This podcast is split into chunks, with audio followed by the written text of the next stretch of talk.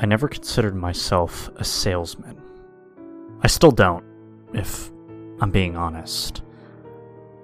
But let me tell you, once I got the hang of these toys, and the soon realized overwhelming need for Disney in the average American household, they just kept selling. In a recession, no less. To think, this had to have been the time where people were financially at their lowest. And yet, I suppose the needs still had to be fulfilled. Whether it be for individuals, their kids, relatives, or, or whoever, people looked upon my inventory with awe. As stated previously, these were items that even the most dedicated Disney fans had never before seen. It was admittedly kind of sad just how easily people thought how rare or unique they were. When in actuality, all I'd have to do was return back to our monthly conferences to get more. On the off chance someone would inquire further about these toys, I do my best to tell them more. Probably more in depth than the average person pitching a pyramid scheme, sure, but you know, I wasn't about to sell them a dream outright. And on the off chance someone expressed even more interest, I would uh, recruit them. You know. This repeated for about four months, each time garnering a fair amount of praise from both my colleagues and my upline, the, the previous guy who recruited me, alike. Things were going well. Really well, actually. It was the first time in my life in a long time where I could safely say that I had a fair amount of disposable income. And despite recruits being interested, even some to the point of joining, I made the majority of my percentages through my actual sales. Kind of uncommon, I'm aware. Uh, pyramid schemes and MLMs are typically a cash grab for strictly recruiting others. If you didn't know, the reason why MLMs seemingly have to have a product is because, federally, as a business, they have to showcase that there is something tangibly transactional alongside recruiting people. That and the millions of dollars in corporate payouts and lawsuits, but you know, I suppose that's neither here nor there. It seemed to fit Disney's underlying model anyway. The individuals who I recruited quickly began showing up to be a part of the team. Conferences were held, the room generally fluctuated from time to time from people who either found success in it or who decided quickly that it wasn't for them. Both my upline and I kept in constant contact from then on, even going out on occasion. Who would have thought, right? You know, we'd discuss business, be on our way, and then continue on doing our selling. I rode the fairly limited social media slash early internet wave in assisting with my sales. Until pretty soon, the next conference announced my name among those receiving special recognition. And I couldn't believe it. I felt tears began to flow, though quickly suppressed them in meeting the representatives on stage. Still, I'm not too sure if they wanted me to give a few words of encouragement back down the ladder to those once in my shoes, but I didn't exactly have a lot of time to process it either. For two more representatives came out from behind the stage curtain, black suited, and carrying a coat hanger bag. Inside, a sparkling sapphire blue suit. The front name, a golden ticket, sat adorned with my name on it. Michael, for all of your dedicated work that you have since placed within the Disney Corporation, it would be our honor to present you with your first chairman position. Congratulations and welcome aboard. A rush of applause. A flustered face, my upline from the sidelines smiled and applauded right with them. Those same confident rows of teeth beaming directly at me, now with an audience to match. I noticed a couple of my downlines, who I had actually managed to establish real connections with, sat and stared, both parts proud and envious. The crowd looked smaller, though only slightly. It was just enough for me to notice. Though, with that, the conference came to a close. With my new suit in hand, I made my way to the parking lot. A couple of my downlines followed to me personally, congratulating me on a job well done. friendly poking and prodding me for my tips and tricks, though I really couldn't think of much to say. It all came so naturally that it was difficult to formulate it in a way for others to digest, and luckily I didn't have to. My upline came up from behind them through the crowd, shaking everyone's hands, leaving me for last. you son of a bitch. Next thing you know, you're gonna be up there giving the conference, huh? I. Yeah, I suppose so, man. I can't believe it. Really. Nonsense, man. Look at you. A natural. In his element. Making more money than you ever thought would be possible. That's what I'm talking about. My downlines laughed, though he quickly spoke again, cutting them off. I'm actually glad I caught you before you left, though. There was something that I wanted to speak with you about. He turned to everyone else. Uh, sorry, everyone. Mind if we speak in private? Don't worry, I'm sure he'll have some great insight for you guys next month. Alright? They all spoke simultaneously, humorously leaving reluctantly. We both waved goodbye to them as they got in their individual cars and left. The two of us stood alone in the parking lot. Walk with me, would you? Oh, and uh, bring your suit. Without question, I did. We both made our way to his car, located just a few spots over from mine. A quick push of a button from his pocket unlocked it, and he retrieved a dry cleaning bag from his trunk. In it contained a fabric of shiny red. There really aren't any bathrooms nearby, but uh, go ahead and change, man. I've got something to show you. Uh, don't worry, I won't look. Matter of fact, I'll go over on the other side and change too. Change? I thought. But without another word, he made his way adjacent to me, plastic and clothes strewing over the head of the car, obstructed from my field of view. Tearing open my own bag, my hands ran along the fabric a soft yet firm material in a radiant color that I wouldn't have dared worn anywhere else. A pair of dress pants, tie, and pocket square matched. Luckily for me, my dress shoes I came in sufficed. How's it fit, man? Pretty well, actually. How'd they manage to get my size to the T? A short chuckle came from him as he finished zipping up his pants. I actually wondered the same thing, but I just kind of went with it you know? He emerged, sporting a dazzling ruby red suit, similar in appearance to my own, indicating my suspicion that, just like me, he served as a chairman. The second chairman, to be specific. Being a greenhorn meant, ironically, wearing blue, in my case. Red followed suit, and then black.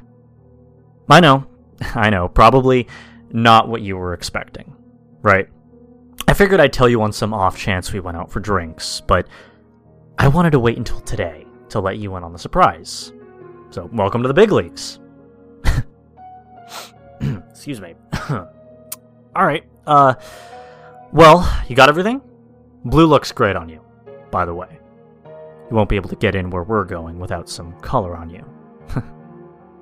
A quick cough escaped him, and that was followed by me asking, well, where are we going? Exactly. I looked at my watch. Oh, just back inside. It'll be quick, I promise. I just need to show you something now that the ceremony's over. We walked and talked. Well, wouldn't I be doing the same job I'm doing now? Selling toys? He chuckled once more. That's a part of it, of course, as well as recruiting new people. That'll always be a goal here. But now that you're a chairman, you'll actually be getting a third leg of responsibility. Great, I began thinking to myself, rolling my eyes. And he must have been able to tell how apprehensively I was taking this news because he quickly reassured me. Don't worry, it's literally nothing you haven't done before. Matter of fact, it's more in touch with what you do for work. A quick question you still work in IT, right? I nodded. Great! This will be a great fit for you, then. Hell, you may even find yourself quitting your other position. Let's just see how it goes first, I stated, as we both made our way into the building's elevator. He took out a key with the familiar mouse shape and slid it into a slot. A button shot out from the seemingly solid stainless steel, prompting him to press it.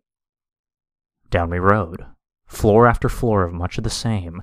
A quaint jingle rang throughout the box. A majority of our time was spent staring off into opposite directions, the occasional cough escaping either one of us. This place far down? We should be nearly there. This elevator usually takes a bit. Another round of silence. I piped up another question. So, IT. Hmm? What is it they need me to do again? He stood in silence, still motionless. I thought he couldn't hear me, so I asked again. Huh? Oh, uh, sorry, what was that? A flustered look could be seen visible across his face. I asked him what was wrong, and after several seconds, he finally asked. Michael, how many downlines did you end up having? Confused, I answered him. In total, I had managed to recruit a good 11 people outside of directly selling. He nodded.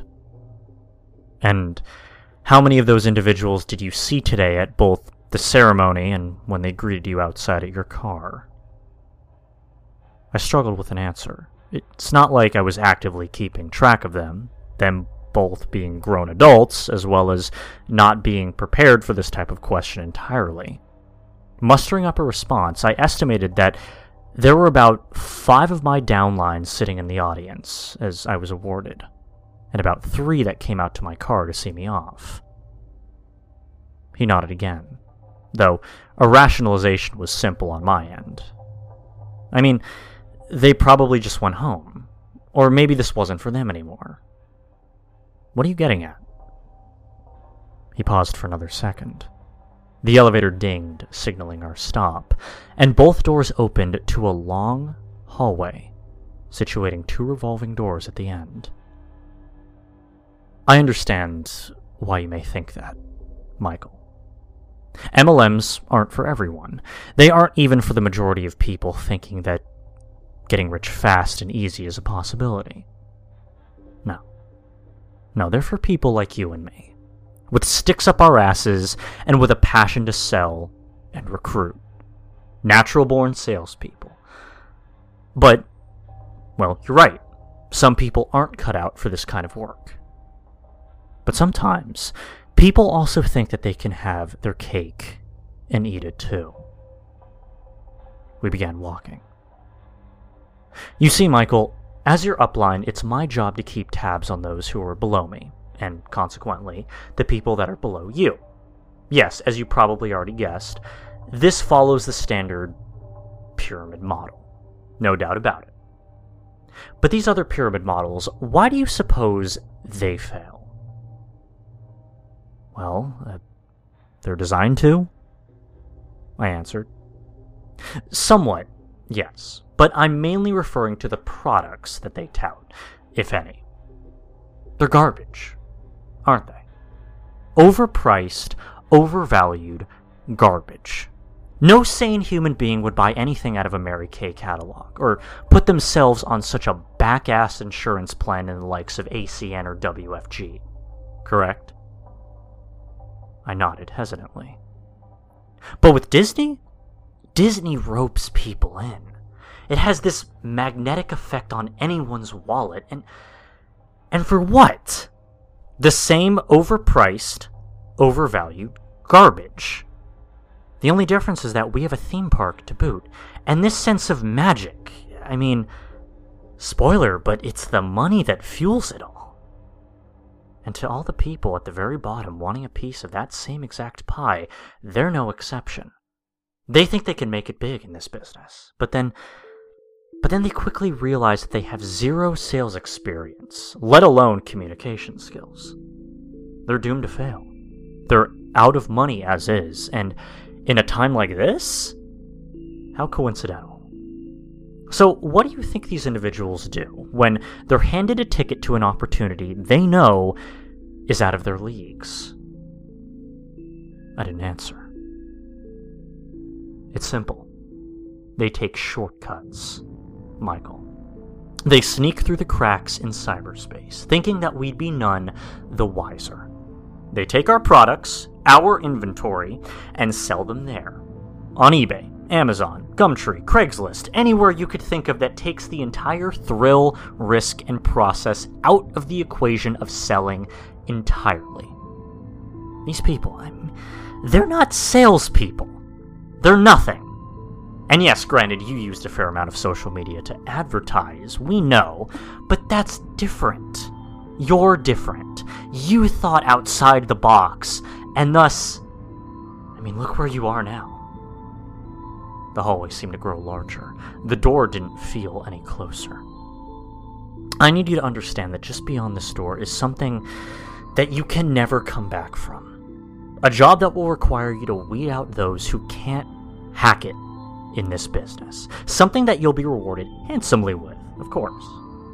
But something that will require you to have an open mind to accept. We stopped in front of the door. I caught a glimpse of a putrid smell, only for a faint moment. So, do you accept? At this point, I could feel a puddle of sweat seeping down my back, but I knew that I had come too far to not discover what this was all alluding to. I nodded, and he opened the door gently. And inside, inside, well, inside, I knew the truth. Inside, I realized that Disney was indeed different than any other MLM I had seen thus far let alone any that I've seen throughout the entirety of my life.